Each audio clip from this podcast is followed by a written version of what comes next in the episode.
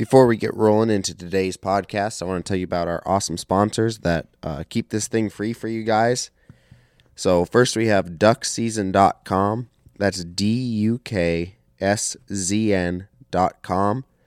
Uh, go on there, check it out. Uh, you can get signed up for uh, traded hunts where you put in your location, the kind of birds you're after, you know, the type of things that you do and uh, you can search around on there, see other people, their areas, what they go after, and you can talk with each other and get linked up and trade hunts with each other. So rather than hiring an outfitter or a guide, if you're on a budget or kind of want to do a little bit of a DIY thing, you can get linked up with some people, go hunt in their area, they come out and hunt in your area. It's a really cool thing. Also on there, there's some forums, you know, duck hunting, waterfowl hunting in general, different tips and advice, things like that. And they also have a lot of merchandise, really cool stuff. And in their merchandise, they have the Salty Fowl line of clothing, where 100% of the profits from that go to uh, Eider Research out there on the coast. So, really cool cause. Go check it out. Go buy some stuff. Get on some traded hunts. You definitely won't regret it. Next, we have Steady Wing Outfitters. That's Mikey Soberano. He's up there in northeast Kansas, and he uh, specializes in waterfowl, turkey, and deer. You can check him out on Instagram at Steady Wing Outfitters. Uh, and if you want to book a hunt, you can give him a call. His number is 785 410 2304. Next, we have 701 Pursuit. They're over there in North Dakota. They're making a bunch of awesome hunting and fishing content. It's on YouTube, Facebook, Instagram, TikTok, all of the places. Go check them out for some high quality stuff. They also have a website with some merchandise and other things on it. Uh, the website is 701pursuit.com. That's the numbers 701pursuit.com. So check them out. All the places that you have social media, they're on there somewhere. Next, we have Bulldog Baits. It's over there in western Oklahoma. Uh, they're making crankbaits, jigs, soft plastic, spoons, jig heads, sinkers, anything you need for fishing. They've got it. So you can check them out on uh, Instagram. It's bulldog underscore baits. And if you want to go on their website to order some stuff, it's bulldog baits.square.site. So if you're needing anything, definitely, definitely go check them out. Also, on the same note, we have Stump Thumper Baits. Their website is stumpthumperbaits.com. They also have soft plastics, jigs, all that type of stuff. Want to check them out too on Instagram. Their handle is at Stump. They're also Facebook, anywhere else. Now we have Waylon Johnson and his guide service. He's over in the San Antonio area. Uh, he's hunting ducks, geese, anything waterfowl you guys want to get on over there down in Texas. You can give him a call at 361 494 7868. You can also find him on Facebook. Uh, his name is just Waylon Johnson. See what he's been up to. Check out the cool birds down there. All that good stuff. And lastly, we have my dog training business up here in Northeast Montana. I specialize in retrievers, but I train all sorts basic obedience, force fetch, waterfowl upland, anything you're looking to get done with your dog, I can help you out with. Um, you can check us out on Facebook, Instagram, all the normal places. It's H I L I N E Retrievers. And then if you're looking for some advice or looking to uh, get set up with some training, give me a call. My number is 406 783 7083. Thanks a lot. Thanks to our sponsors. Go check them all out and enjoy the show. Well, a pointing dog down in the old logging road. And got three and looked back grinning. I fumbled around and I tried to reload. All right, welcome to the Woods and Water Podcast. This is Garrett. Today I'm with Marc Kloker. Um, he's with Montana Fish, Wildlife, and Parks with the uh, Hunters Ed Division, and you've got a big title, so I'm not going to say it. Why don't you give that out to the people? Yeah. Uh, so I, for uh, Region 6 in Northeast Montana, am the Communication and Education Program Manager. Okay, so what does that entail? So um, the communication parts of things is basically put out press releases of things going on in Region 6, whether that be a public meeting or maybe um, you know, a poaching case or whatever that may be. Um, I run a pretty active Facebook page, FWP uh, Region 6 face- Facebook page. Um, I occasionally do things like this. although this is my first podcast, but um, you know, get uh, interviewed by reporters or maybe on a TV station or whatever it may be. Um, so that's kind of the communication end of things. The education end of things, uh, I'd say the biggest part is the hunter and bow hunter and now trapper education programs which takes up quite a bit of my time and I love it. Um, and then uh, there's a lot of aquatic education we do, going into schools, taking kids fishing. Um, and then I do, you know, just occasionally like a Culbertson school might ask me to come over and talk about furs and skulls and, and critters of the plains, and I'll come over there and give those type of presentations too. So it's a pretty fun job. I, I'm never a dull moment. So how did you get started in it? Because I know you were a teacher to start with, but how did you end up where you are now? Yeah, great question. So I always grew up loving the outdoors, hunting, fishing, everything like that. I, I had it pretty much from an early age. I wanted to go into some type of career where I could do that. So, um, and I went to college to basically be a biologist. Um, I got a wildlife biology degree from University of Montana, and kind of bounced around a few uh, kind of temporary jobs. I actually worked for FWP on a Swift Fox survey in 2000. Um, and then wasn't really finding the the jobs that I wanted, especially to stay in Montana. And so I decided, you know what? I know I can get a job in Montana if I become a teacher. Uh, both my parents were in education as well. So I went back to college and got a science teaching degree. And um, then I kind of allowed me to have the summers off, although not off. I always worked in the summers, uh, mostly as a firefighter uh, and other range tech type jobs where I got to work with wildlife as well, which was awesome. Um, and then this job came about uh, after about 10 years of teaching, and I was kind of looking for a change in direction. Even though I love teaching, I just was looking for something a little more family friendly for me with, with a couple kids. And so uh, it kind of fit right up my alley, being the education part of it, the communication part of it, the writing and the, you know, Facebook and all that stuff. I kind of had to learn as I as I went, but no, it's been great. It's been a great job, and I've been in it for about nine years now. That's cool. So I want to backtrack you a little bit. You said you did a Swift Fox survey. What did you do on that? Were you guys flying around and counting them or No. tagging them or what? So, just a quick background there. So, Swift Fox, uh, smallest member of the dog canid family that we have in Montana, about the size of a house cat. So, they were plentiful across the, the western states. Um, but in the 30s, when we did a lot of predator control and poisoning and things like that, they were basically extirpated from Montana. Um, but Canada started re-releasing them in southern Saskatchewan and Alberta in the basically early to late 90s, and you know there's no no uh, hardcore wall up on the Canadian border, and so these fox started moving down into Montana. They'd been seen here and there, and so in in 2000 we worked with Canada on doing basically following their protocol for the census. And so to get to your question, um, we live trapped them. So Okay. there was random transects. Uh, we'd set out live traps at night. They're nocturnal primarily. Um, so over the winter, so basically it was November to February, and it was a tough winter. Not as tough as this winter, but it was it was fun. Um, so we live trapped them. We handled them. Um, we'd ear tag them, uh, take blood samples, um, condition samples, and so forth. But overall goal of just getting a population estimate. And I guess what did the population come out to? So at that time, I can't remember what the models wise. We caught about 40. Um, this year, they actually, so this survey is done about every five years. And just this year, we just completed it again, and I think they caught up to 90. Um, but using that in different models, um, I, I honestly can't give you a, a, a definite number where they're at. In fact, I think that still has to be figured out. But we did find out by about uh, 2010 that the population was enough that we could sustain uh, a harvest. So there is actually a 10 quota harvest for a portion of northeast Montana that you can trap a swift fox. Other than that, to tell your listeners, you can't shoot them. They're not like coyotes, so that they're non-game. Um, so you have to actually trap them if you're going to harvest one. Yeah, I didn't even know that we had them up here. That's that's news to me. So are they more coyote colored? I guess I don't even really remember what they look. like. Yeah, they they actually look, and it's one of my favorite things to bring out uh, at these educational things I come to. I got a couple furs and a mount um, that I show folks, and they're just a really beautiful little critter. Um, and honestly, could easily be mistaken for a coyote pup. Um, like I say, they weigh three to five pounds, so they're small. Um, but they are kind of grayish. Uh, the, the telltale to tell them apart from red fox, though, is they have a black tip on their tail, um, whereas red fox have a white tip. I mean, 95% of the time.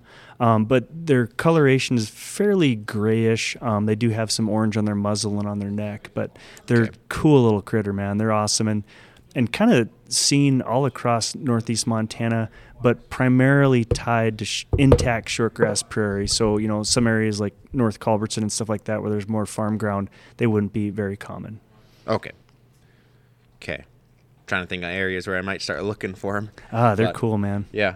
So I guess since you're ear tagging them, is it like like a cow ear tag, like something people will notice and can read the number off of, so they can report? Or So they've done a couple different things. When, when we did it, I kind of misspoke. We actually tattooed them. oh, Um, and the first one, I'll never forget the first one I, I did. I got green tattoo ink all over my, my bibs and all over my face, and it was just just wild.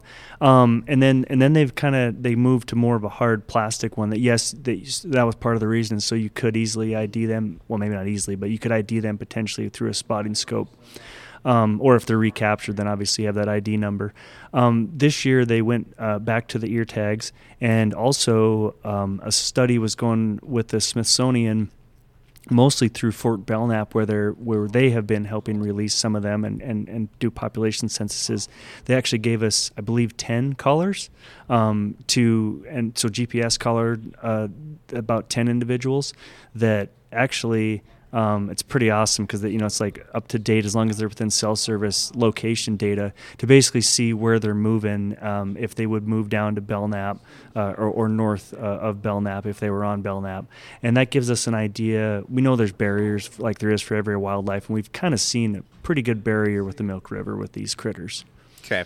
How big of an? I guess we're still in Swift Fox. Hey nearby- man Swift Fox are awesome Yeah, that's cool. So I guess how big of an area were they covering? Was it like a little one mile range, or were they getting big? Uh, they were getting pretty big. I've seen some uh, initial maps. Um, just again, this has only been over the last several months, but covering like 60, 80, 100 miles. It sounds like you know, like a lot of critters. They uh, um, young males are wandering, trying to figure out where they where they want to go. Um, but once they kind of establish a territory, so to speak, they're they're fairly social. I mean, not not near as much, let's say, wolves, um, but they do like to be around other swift fox beyond breeding. Yeah. And since they're kind of new to the area too, I mean, there's a lot of open range for them to figure out and get their own space. There is, yep, and they they're they're pretty efficient at what they do. Um, I mean, they're as small as they are. I mean, they're only taking down pretty small mammals, maybe you know, lizard occasionally, birds if they can catch them. But mostly like mice and stuff. Yep, yep. Okay. They taking out the gophers too, I suppose. I hope they takes out a number of them if they can. I'm sure they can for sure. Yeah. So how do they? I guess how do they interact with coyotes? Coyotes So- taking them out too. Yeah, I mean, there's definitely a um, a com- competitive uh, thing there. If coyotes see them, they'll kill them for sure. Okay. And so that that's probably one of their main predators for sure. And I mean, even large owls um, and other predator birds Yeah. I guess the size of a cat. Owl Yeah. take out your cat, or hawk, hawk Oh, will take out your cat. for sure. They and they they den. I mean, that's kind of their one defense mechanism besides being swift, as their name implies. Um, but but part of that, uh, you know, like I said, the intact shortgrass prairie is kind of their their their home base because they can move well through it. So when you get to taller sagebrush and things like that, they struggle a little bit more because of predation. So like, like good cow pastures. Is that a good place to find them? Fantastic. Yep. And, and and again, more and more. And like you said, you haven't seen one yet, Garrett. Um, people are just seeing them and reporting them. And sometimes they're like, "What the heck was that thing?" You know, because they are. I mean, they're they're they're unique for sure. Well, I mean, I may have seen them and just assumed it was a coyote pop Yep. out of distance or something. Because I mean, seeing a coyote is kind of old hat. I don't even notice anymore unless the furs are good. Then I'll shoot it. But I mean, otherwise, I just don't even pay attention to it. It's just a coyote out there. So I definitely could have seen one by now. Yep. How much I drive around, but Yep, absolutely. And and I know they the primary uh, trapping area was was basically a little bit east of Opheim and then all the way west over to Havre. So again, not much in your area. I think Okay. just because um, not quite the right habitat, intact enough, large enough. well, and between Havre and Opheim is pretty much a lot of nothingness. So yeah. there's a lot of open space for him to be alone, not Absolutely. get bothered. So, what I wanted to really talk to you about is there is, as we were talking about today at our meeting, our um, hunter ed, bow hunter ed instructors are starting to age out, and there's Yeah. not very many people around my age that are taking it up. So I guess try to convince the young people out there why they should become an instructor and how they do it.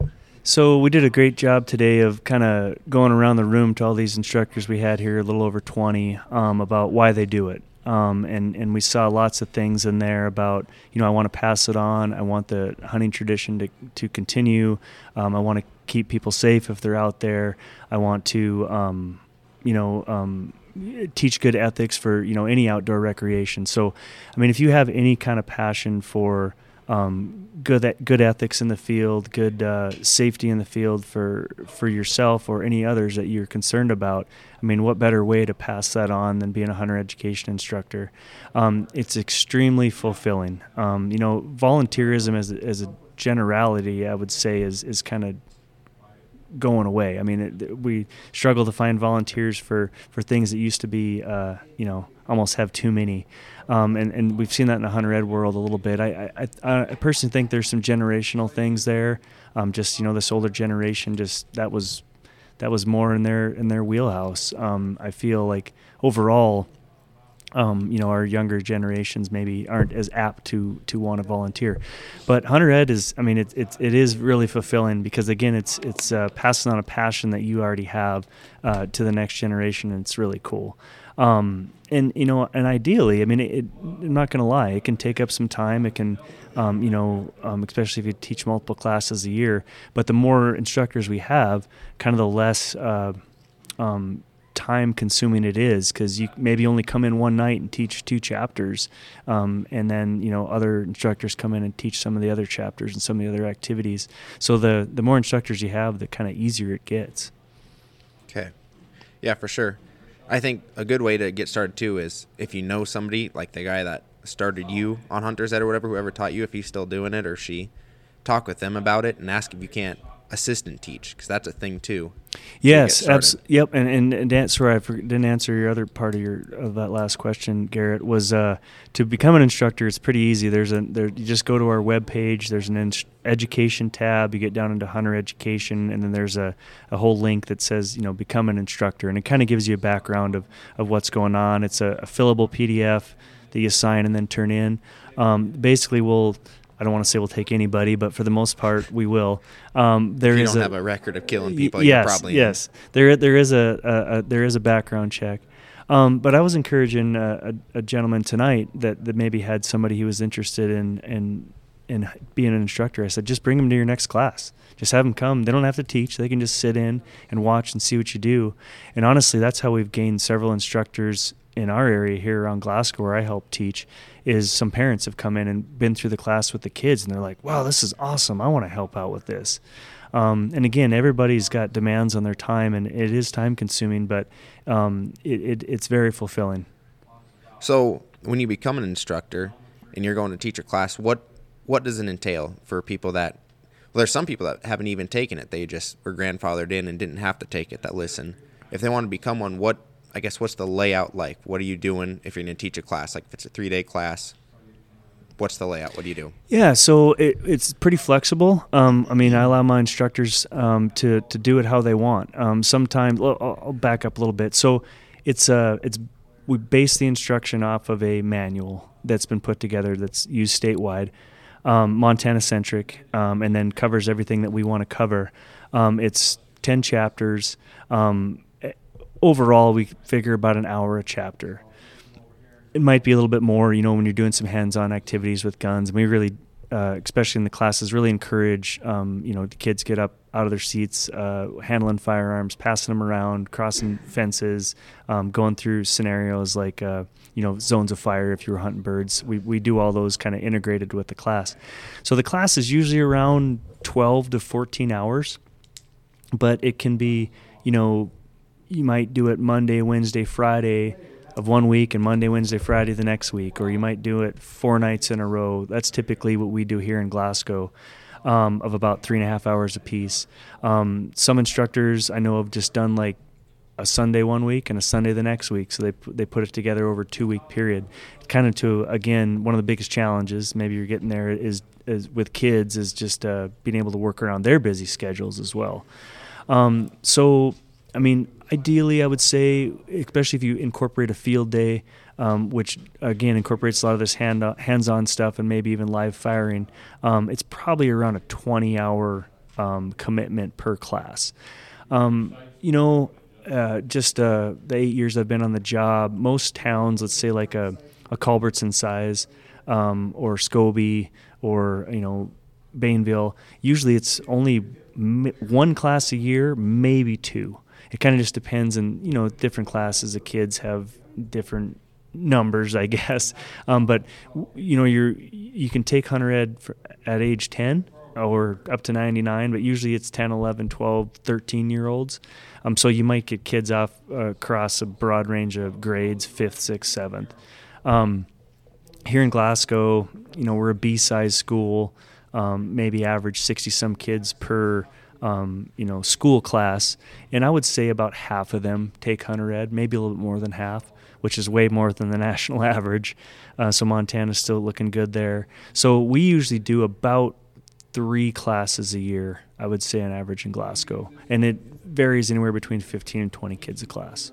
And is it just kind of broke up between when kids aren't doing sports, like the basketball kids do it, when the football kids might do it? Yep, yep. We we really work hard to one try to get a class in before um, our drawing deadlines, especially oh. for those so those twelve year olds. Let's say that want to put in for an elk permit or an antelope or a, or cow permit or cow license um, to, to get a class in before those deadlines so they can become certified and apply. Because basically, at that point, once they're turning 12 by January uh, 14th of the following year, so in this year be 2024, um, they basically have every right as like a 35 year old hunter they can put in for the same things and everything. And actually some some extra tags that they can get and actually cheaper uh, under 18 gets tags uh, half price.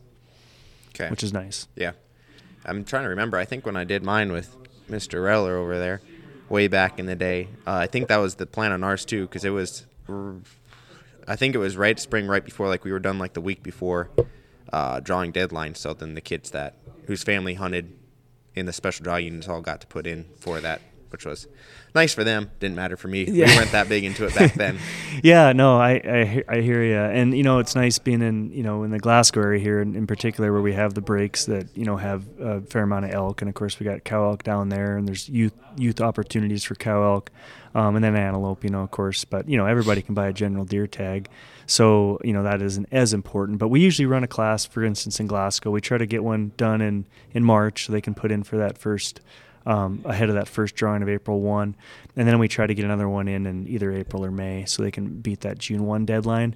And then it's almost like a kind of a demand. Um, there's been years where we've only done two classes. And, and and that seems to be sufficient. But if we start, let's say, getting into um, July, and we get all these phone calls. Hey, are you guys doing another class? You can do another class. We keep track of those uh, those parents or kids, and then like, yeah, we'll put one together in August or September. So it, it, that one's that one's kind of more by necessity, I guess, if we need it. Yeah, and part of it, if you're the instructor, is you get to set the dates on when it is. Like you yep. try to fit fit in the kids' schedule, but you also kind of get to fit it into your schedule too. Yeah, exactly. So I, I kind of mentioned that to the instructors today. Is like, hey, first of all, you guys got to be there. In fact, I was talking with some Glasgow instructors now of our next class in May. I was like, is it going to work for you? No, I got to be out of town here, but I can work there. And like, oh, okay. Um, but we do as best as I can try to schedule it, you know, between sports if possible. Um, for instance, our last class in Glasgow, um, I asked uh, one of my coworkers is really involved in hockey, and I'm like, "Is hockey going to be done after this week?" She's like, "Yep, yep." And I knew uh, basketball was basically done for for the kids at that point. I'd forgot wrestling. Well, that week was uh, um, kind of the state AAU um, championship week, and so unfortunately, um, some kids like, no, I can't do that. I got I got to worry about wrestling right now.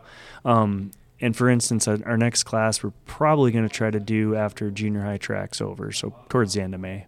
Yeah, and then you're rolling into baseball season though, so yeah, you got, you got a really yep, tight window. Yeah, I got I got a kid in baseball too, and so yeah, it's uh, it's challenging, but like you know, it's one of those things. Um, we we try to tell parents that may, well, you know, little Johnny's going to miss his baseball game if he's doing a hunter ed, and we're like how long is little Johnny going to play baseball? Yeah, maybe One. maybe maybe through high school, you know, maybe another yeah. couple years. But I said he's going to be hunting for the rest of his life, and so yeah. and and honestly, I feel our coaches around here in any sport are, I mean, majority of them, if they're not hunters, um, maybe used to be, and they understand the importance of it. And they're usually very accommodating. They're not going to cut little Johnny's playing time because he missed practice tonight because of hunter ed. I hope. Yeah, yeah. Missing one game is, I mean, for a lifetime. I would have given up a whole season worth of sports, you know, Yep. to hunt for the rest of my life, no Yep. doubt. As And- much as I loved it. But And you know, and just to add one more in there, Garrett, even though it's important, or we think it's important to try to get them ahead of those deadlines, honestly, doing classes in the summer is sometimes easiest because Yeah. um, they don't have school. I mean, because like when, when we do these classes in the spring, the kids going to school from eight to four. Um, we usually do classes from about five thirty to eight thirty, or almost nine o'clock. And so maybe they get a break in there to eat dinner and maybe do some homework. But it's a long day for them. So sometimes doing them in the summer can be can be better for that as well. yeah, yeah, less sports and everything. And if you do them in the winter time, it gets dark here pretty early. so Yeah, and, and a lot of kids live out of town, so Yep. that drive in the dark, fighting deer all the way home is Yep, and even like we like to do a lot of these activities outside and shoot, and we do one in early March before the time change. Especially, I mean, it's dark by six o'clock, so we got we have like a half hour to get out there. Plus, you got a bunch of 12 year olds out there in the cold. I mean, Yep. March in Montana is still pretty cold. Yep. There, in fact, this last class we had in March, um, we had to cancel the field day because of conditions. Yeah. but they had to cancel our field day when I did it, and then they moved it to like the next week, and it was still cold. I mean, we were all out there in coveralls and shivering trying to shoot Crickett 22s, and it just wasn't a fun time for anyone. But Yeah, and, and even just like I mean, I you know we tell the kids, you know, bring you know bring bring warm clothes, dress well. But even like you get a 12 year old with big old mitts on or something, and they're trying to handle even these inert firearms that we use to be able to work the actions. It's it's challenging. yeah. So now that we did the hunter ed stuff, how did you get started in the outdoors? You said you kind of grew up doing it, but Yeah, no, great question. So um, I grew up um, actually, well, pretty much all in eastern Montana. Um, we moved to Jordan when I was about one, um, and my dad grew up in Anaconda uh, and was very into hunting and fishing, and so I just grew up with it. Um, my mom, not so much. She's, I mean, she tags along, but she that's never been her thing. But um, we were fortunate to have several landowners in the Jordan area that that would allow us to hunt. Um, and I just tagged along with my dad. I loved it. Whenever he said, "Hey, Mark, you want to go take a ride with me?" Heck yeah! Whether that was just to go look for a coyote, or uh, or go look for a deer or an antelope. Um, actually, by the time I turned 12 and started uh, hunting uh, and took hunter safety, I actually did it in Glasgow. We'd moved to Nashville by that point, um, and I, just a just an extreme passion of mine. I, I couldn't believe that uh, of my class of 20 kids or so in Nashville, it was only really me and about two others that, that had any interest in hunting. Um, and, I, and I've seen that a lot over the years that, uh, you know, a lot of kids in Montana, in our rural part of Montana, maybe take hunter's ed, shoot one deer, and they're like, eh. Or, you know, maybe they hunt for a couple years, but I never, never, never took a break. Yeah, I've where I was loved it. too. And again, that's why I kind of changed my career path to, to knowing I knowing I could teach and stay in Montana because I didn't I didn't want to leave. I wanted to have that opportunity. Um, and beyond hunting uh, and fishing, uh, my family was always very involved in, in, in all types of outdoor rec, whether that was camping or boating, um, hiking. Um, we did it all, and I'm instilling those same qualities in my kids, which has been great. Yeah, it's fun. It definitely is. I mean, I've said this before on the show, but I, uh, since I had my son, he's four now, taking him out, it's like seeing the outdoors through a four year four year old's eye now. Because instead of me just, you know, I know what I'm doing, I know where I'm going, I'm not really paying attention to things. Well, now I got to slow down for him, and he's pointing out every little rock or bug or bird or anything like that. It's like you're kind of reliving the outdoors in a way you haven't for a long time. So Oh man, and a lot and, of fun. and you wait till he starts hunting and, and, and shoots that first deer. Um, just real quickly with my older son, who's uh, 13 now. Um, his I did uh, have him hunt as an apprentice as an 11 year old. He did take hunter's ed, and then uh, had to wait a year to be a full fledged hunter. But um, you know, we went out uh, one of those youth days, and we had several doe tags and uh, and a, his buck tag, of course.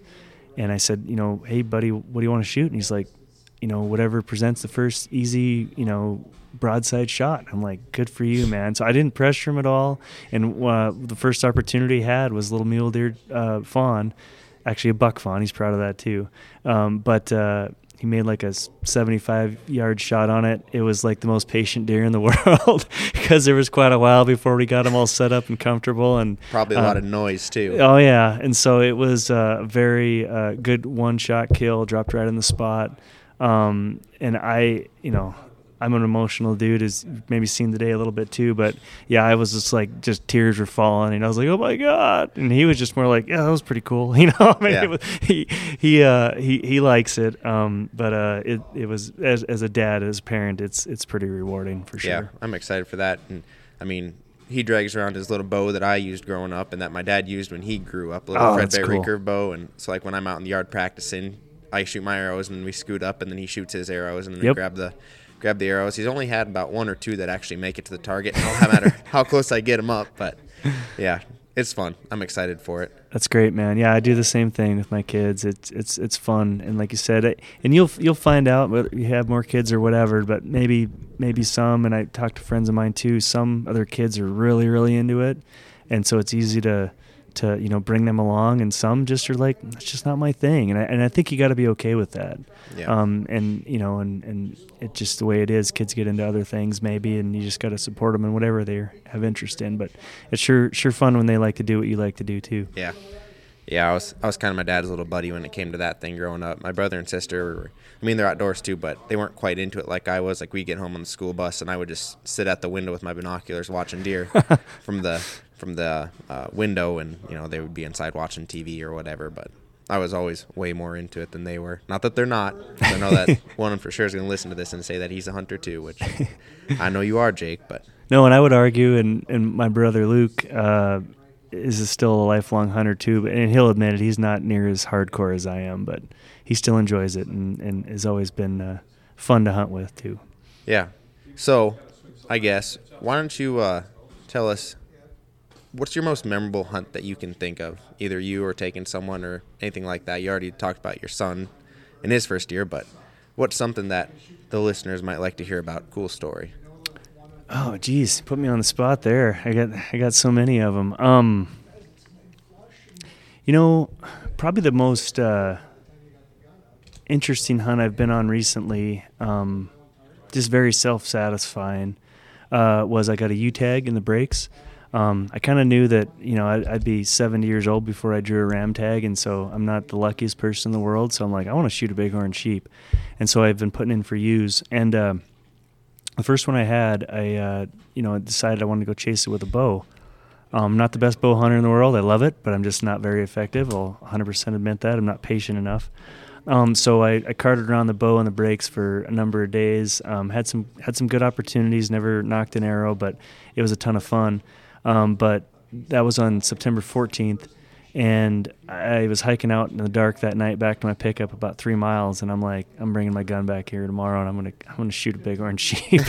so anyway, it, it was just a it was a fun experience because I, I got back up early in the morning, hiked in about three miles again, uh, found a group right away, kind of kind of put them to bed the night before, um, made a, a fairly easy shot, I guess, as far as that's concerned.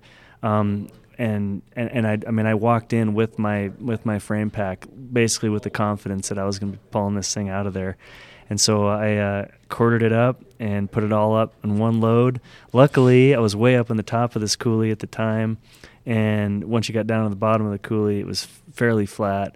And so I took it out in one trip, and it, it was it was fun. It was just very gratifying being able to do that on your own, and, and being able to to work through those uh, obstacles that you had, and, and just just really cool getting a different critter like that that I hadn't had the opportunity f- before. Yeah, I think uh, a ram is everyone's dream. Anyone in you know Oh, North yeah. America, it seems like that, or moose or caribou. So I'd be okay with you. I'd be I'd be okay with any of them, but I haven't won a thing in my life. So it took me like six or seven years to draw my first antelope rifle tag in this area. Oh, That's how- man. that's how unlucky I am. Oh, geez. Where my wife, I should start having my wife apply just so I can go along because they pretty much just set a tag aside for her every year. Whatever she wants to draw, she draws it. Man, we hear that as employees of FWP all the time. It's like that uh that uh you might uh you know get in tag easier than other people. I'm like, oh no, I know a lot of FWP employees that have put in for RAM tags for 20 years and haven't got one. So I don't Yeah. think we get any special privileges. Well, I guess we're getting kicked out of our room here, so Huh. we're gonna have to cut her. But I guess thanks for coming on. Uh, so, is there anything closing you want to tell the people about Hunter Ed or anything like that? Words of wisdom. You know, one thing uh, because of you know a shortage of instructors we kind of have now in some of our areas, it is challenging to get a class uh, uh, put together. Sometimes I know that's frustrating for parents and those students that want to get in the class as well. Maybe use that for motivation. Um, maybe become an instructor. Be be that extra person in the community, even if you're just a very part time one that can just help out here and there when you have time, um, to to help you know pass on this tradition and and get these kids certified the right way and uh, turn them into lifelong hunters for a fantastic uh, activity they can do the rest of their life. Yeah. Well, thanks a ton, and hopefully be hearing more from you later on. Maybe we'll do another one, call in, get a little bit longer one, some more info. Yeah, you know what would be great is if we can put together a class uh, soon um, in your country, and maybe after that we can do kind of a wrap up to tell your listeners how everything went and, and Yeah. how how we put it together. So Yeah. be great. And since Wade's the one kicking us out, just remember, Wade, I have to do a class with you in June, so you're going to get on at that time. Right? Okay. All right. All right, people. Thanks a lot. Uh, thank you for coming on. And Hey, thanks, Garrett, for having me. This is great. all right, we'll talk to you later.